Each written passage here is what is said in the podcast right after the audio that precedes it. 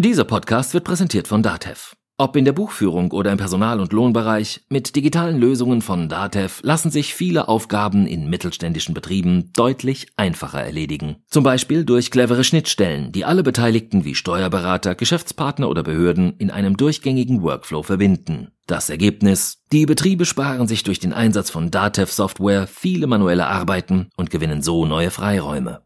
FAZ Digitec.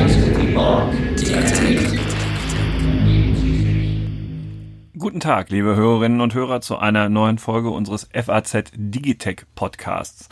Es war mal wieder Autogipfel in Berlin. Und wenn Autogipfel in Berlin ist, haben wir hier auch gerne mal einen Autofachmann im Studio.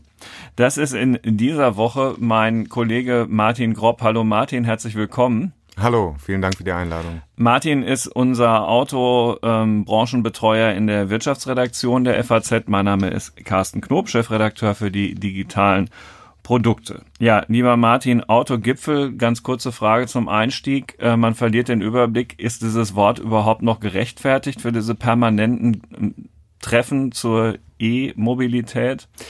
Also ich finde nein, aus mehreren Gründen. Also semantisch erzeugt das Wort Gipfel ja immer eine Erwartungshaltung, die riesig ist. Man denkt ja dann gleich, jetzt wird alles entschieden, und wenn es entschieden wird, ist es die perfekte Lösung. Und das ist einfach irgendwie gar nicht machbar gewesen mit Blick auf diesen Gipfel, denn das Problem da war, wenn man das als Problem bezeichnen will, dass sehr viele Stakeholder, würde man das auf Neudeutsch, also beteiligte Interessensvertreter am Tisch saßen, bis zu 50 Leute, Bundesministerien, Ministerpräsidenten aus Baden-Württemberg und Niedersachsen, der Verband der Automobilindustrie, die Vorstandsvorsitzenden der Autohersteller, die Vorstandsvorsitzenden der Zulieferer. Ganz viele Menschen, habe ich schon die Minister genannt? Ich glaube ja. Jedenfalls ganz viele Menschen, ganz viele Meinungen, und dann da zu erwarten, dass am Ende der große Wurf bei rauskommt, ist schwierig. Die Aufzählung alleine klingt schon furchtbar, zumal wer schon mal auf den Berg geklettert ist, weiß, dass auf den Gipfel gar nicht so viele draufpassen, wie du gerade gesagt hast. Und also irgendwie. Ja, vielleicht nur auf den Kilimandscharo, aber. Also ohne das weiter ausführen zu wollen, bleiben da ja einige auch links und rechts auf der Strecke. Sei es drum. Da oben ist die Luft dünn. Das klingt jetzt mehr nach Schwarzbude, obwohl das Problem wirklich gravierend ist. Wir haben lächerliche, könnte man sagen, 220.000 Elektroautos auf den deutschen Straßen. Andere Länder sind viel, viel weiter. Und noch viel grotesker sind die gerade mal so 21.000 öffentlichen Ladepunkte, die es gibt, wenn man sich so überlegt, wie groß Deutschland ist. Und wenn man dann noch so ein bisschen da reinguckt, wo diese Ladestationen eigentlich stehen, nämlich Tausende davon auf irgendwelchen Mitarbeiterparkplätzen von Autoherstellern, das ist natürlich ein Scherz. Das würde aber wiederum nur derjenige sagen, der sich ganz grundsätzlich mit der Sinnhaftigkeit der Elektromobilität anfreunden kann. Es gibt ja auch genug, die sagen, das ist sowieso der große Humbug, was ihr da macht. Ja, da werden jetzt Subventionen über einer gut verdienenden Industrie ausgeschüttet und bleibt doch bitte technologieoffen, lasst euch doch mal überraschen, was alles noch gehen kann.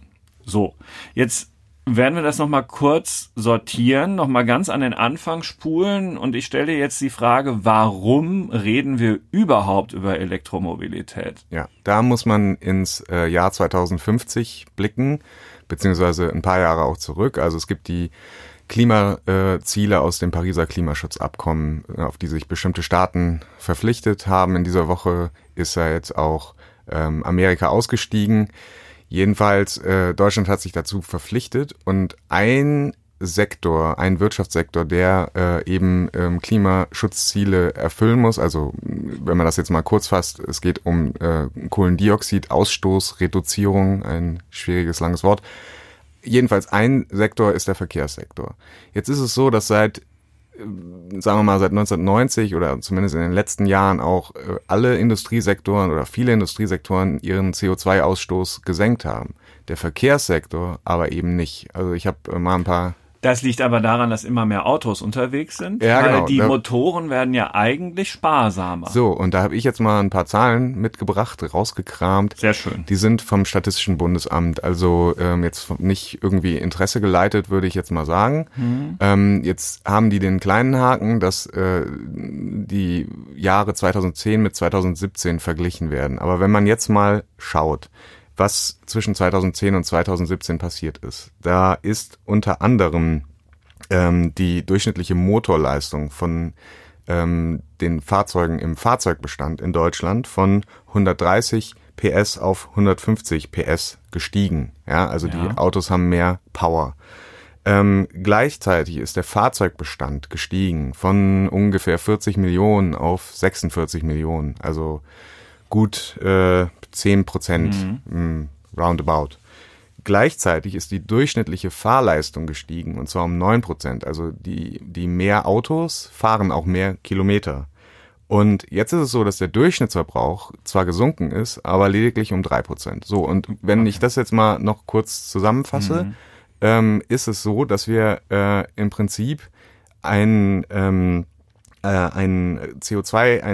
CO2-Ausstoß haben durch die gestiegene Motorleistung, ne, 130 auf 150 PS, zwischen 2010 und 2017 um 8 Millionen Tonnen CO2. Die Zunahme im Bestand, also mehr Autos und die durchschnittliche Fahrleistung hoch, hat nochmal 6 Millionen Tonnen CO2 mehr bedeutet. Die Ersparnis durch den gesunkenen Durchschnittsverbrauch sind 7 Millionen Tonnen CO2.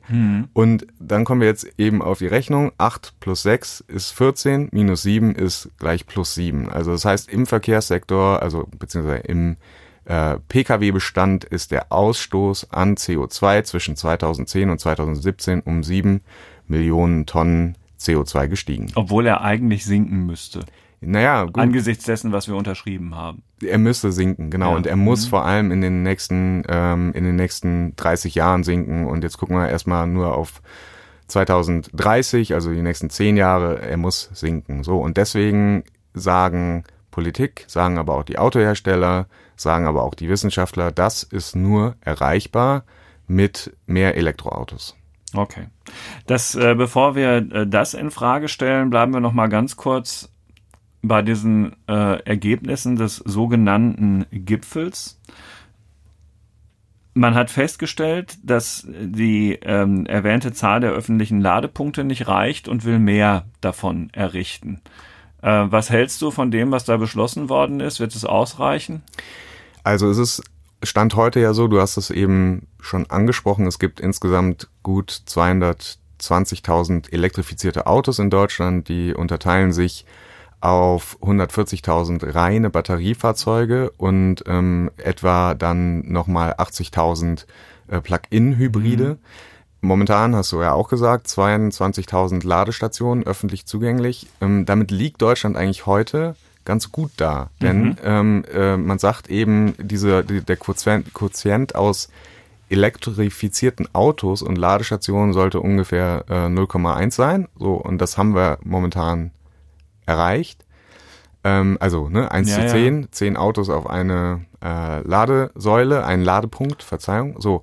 Und der Punkt ist jetzt, dass aber in den nächsten 10 Jahren alle damit rechnen, dass sozusagen, um diese Klimaziele zu erreichen, 7 bis 10 Millionen neue zusätzliche elektrifizierte Autos auf die Straße kommen. So, und dafür muss eben jetzt Ladesäulen müssen geschaffen werden, Ladepunkte müssen errichtet werden und das ist sozusagen jetzt die Aufgabe. Aber bis Ende 2022 jetzt zu denen, die wir haben, noch 15.000 mehr. Es klingt jetzt, finde ich, immer noch nicht viel. Das ist nämlich der Beschluss. Ja, aber das entspricht ja sozusagen dann gemessen an dem Kurzwenden, dem geplanten Zuwachs in der Zahl. Ja, nicht ganz. Es sind ja 15.000, die sozusagen die Industrie beisteuern will. Also insgesamt sollen 50.000 in den nächsten 2 Jahren aufgebaut werden. So, ja. Also, und das wären dann eben 500.000 weitere Elektroautos, die dann daran laden könnten. Okay.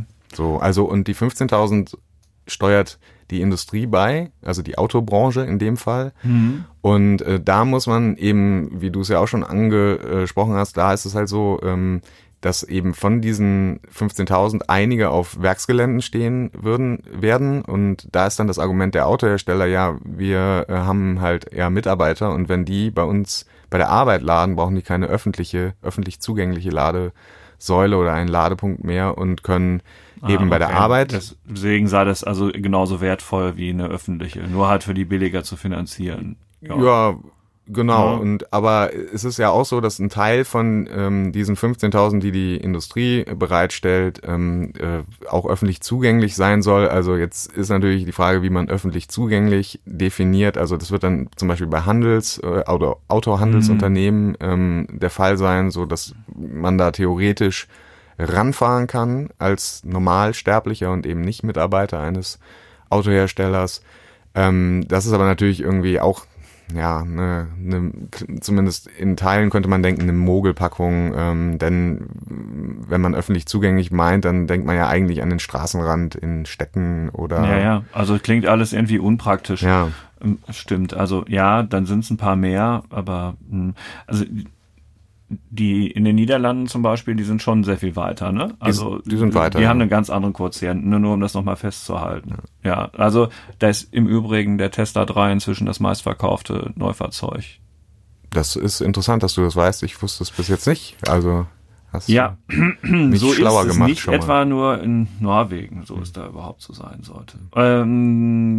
Hängt da übrigens mit steuerlichen Rahmenbedingungen wohl auch zusammen. Ja. Also jetzt in den Niederlanden. So, jetzt ist das aber natürlich, geht es nicht nur um die Ladesäulen, sondern auch bei uns um eine Förderung.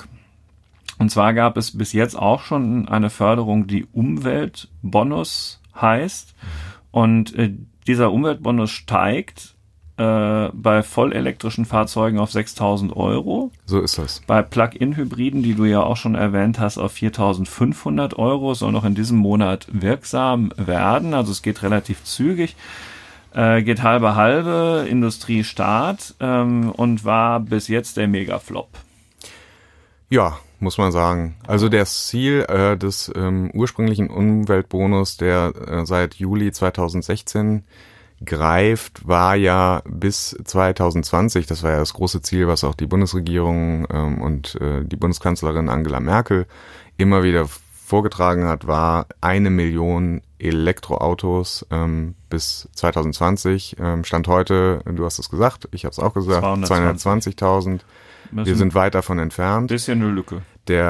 Der Umweltbonus, der bisherige Umweltbonus, da war ja ein Fördertopf dahinter sozusagen von 600 Millionen € Steuergeld und 600 Millionen virtuellen Euro, das sind nämlich Preisnachlässe der Hersteller, also 1,2 Milliarden davon sind jetzt immer noch also Stand Ende Oktober, mehr als 600 Millionen übrig und die Prämie, also diese Kaufprämie, der Umweltbonus ist schon einmal verlängert worden. Jetzt wird er weiter verlängert bis 2025 und wie du gesagt hast, eben erhöht. Naja, also mal sehen, was dabei rauskommt. So viel zu den Beschlüssen dieses Treffens am Anfang dieser Woche. Jetzt kommen wir mal zur Bewertung. Hatte ich ja auch schon in der Anmoderation gesagt, da kann man sich jetzt trefflich drüber streiten, ist es denn überhaupt sinnvoll, diese Subventionen über einer einzigen Antriebstechnologie auszuschütten, wo man nach wie vor nicht genau weiß, ob das Ei des Kolumbus ist und nicht vielleicht sogar übergangsweise der moderne Dieselmotor die bessere Alternative wäre. Was würdest du denn sagen? Es ist schwierig. Es ist schwierig. Ich bin kein Freund von Subventionen. Du hast ja auch eben die Niederlande kurz angesprochen und steuerliche Anreize. Also ich glaube, man kann die Nachfrage auch mit Anreizen steuern. Dann jetzt würde die reine Lehre wieder sagen, dann wird es ja immer noch gesteuert. Genau, sagen wir mal eine indirekte Subvention, aber zumindest muss man nicht Steuergeld mit einer Ohrmarke versehen und sagen, das fließt auf jeden Fall in diese Technik. So. Und dann, man könnte das Verhalten der Käufer steuern und hätte damit schon wieder ein bisschen mehr Technologieoffenheit. Ja. Der moderne Diesel, das steckt ja auch in deiner Frage drin, ich habe ja eben die Zahlen rezitiert, das war vielleicht ein bisschen ein Zahlengrab auch. Aber wenn wir uns jetzt eben vorstellen würden, in einer perfekten Welt würden wir den modernen Diesel weiter quasi fördern bzw. einfordern und alle Leute würden ihr bisheriges Auto fahren oder vielleicht auch downsizen, was PS-Zahl, Größe des Autos betrifft, dann würde ich denken, könnte es auch einen Einspareffekt geben. Ne? Aber ich habe ja eben die Effizienzsteigerung genannt im Fahrzeugbestand und sie verpuffen, weil die Autos größer und schwerer werden. Okay. So, wenn wir leichtere und kleinere Autos hätten mit dem modernen Diesel, dann bekämen wir auch eine Einsparung hin. Aber das ist ja auch, man kann ja auch den Leuten, den Verbrauchern nicht vorschreiben, kauft nur noch alle kleine Autos mit einem Dieselantrieb. Genau, tatsächlich ist es ja so, also trotz all des Theaters, die Kunden entscheiden sich im Rahmen ihrer individuellen Kaufentscheidungen für die Modelle, die sie kaufen, die zu diesen aggregierten Zahlen führen. So ist das. Sie essen ja auch mehr Fleisch, obwohl die ganze Zeit darüber geredet wird, das müssen wir jetzt so... Blöd irgendwie, dass diese Konsumenten ihren freien Willen haben und den so ausleben, wie er sich dann auslebt. Ja, jetzt lass uns da noch mal einen Moment weitermachen, um das Dilemma noch ein bisschen stärker rauszuarbeiten. Wenn wir jetzt sagen, okay, das ist so, aber übergeordnete Ziele, wie eben dieses Klimaabkommen und dass wir da wirklich was tun müssen und sozusagen, dazu haben wir uns auch verpflichtet und auch ethische Gründe sprechen dafür, dass sich eine Gesellschaft anders verhält. Deswegen müssen wir umsteuern. Und wir machen das eben mit staatlichen Eingriffen, die Geld kosten, die denjenigen zugutekommen, die sich ein Elektroauto kaufen wollen. Diese Elektroautos sind aber relativ teurer als das normale Verbrennungsmotorauto. Müssen also runter subventioniert werden, bleiben trotzdem noch teurer, ein Schnaps. Ist also etwas für reiche Leute. Ja, Elektromobilität ist, wenn man so argumentiert, etwas für reiche Leute, die sich überhaupt ein neues Auto leisten können, die sich den Aufpreis leisten können für dieses Modell.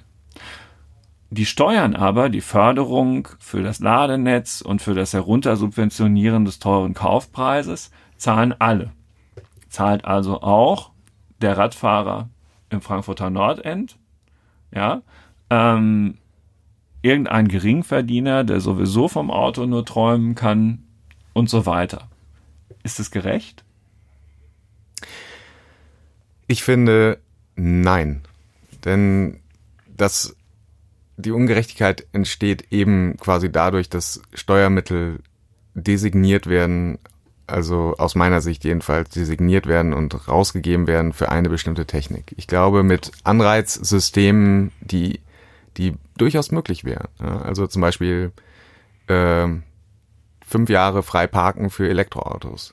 Dadurch würde man eher quasi die Entscheidung frei belassen, weil jeder könnte sich ja dann überlegen, ob er 5 Jahre frei parken will. Also das ist jetzt einfach nur ein aus der Luft gegriffenes Beispiel. Ich meine, es gibt ja auch Anreizsysteme in Deutschland. Also wir dürfen jetzt ja auch nicht so tun, dass es nur so wäre, dass Geld fließt. Zum Beispiel Elektroautos haben... Ein besseres Beispiel, besondere Spuren für diese... Also, weil Parken ist das eine, aber damit man besser versteht auch noch, was du meinst, dass wir also dedizierte Fahrspuren auf Autobahnen in Städten jetzt speziell für diese...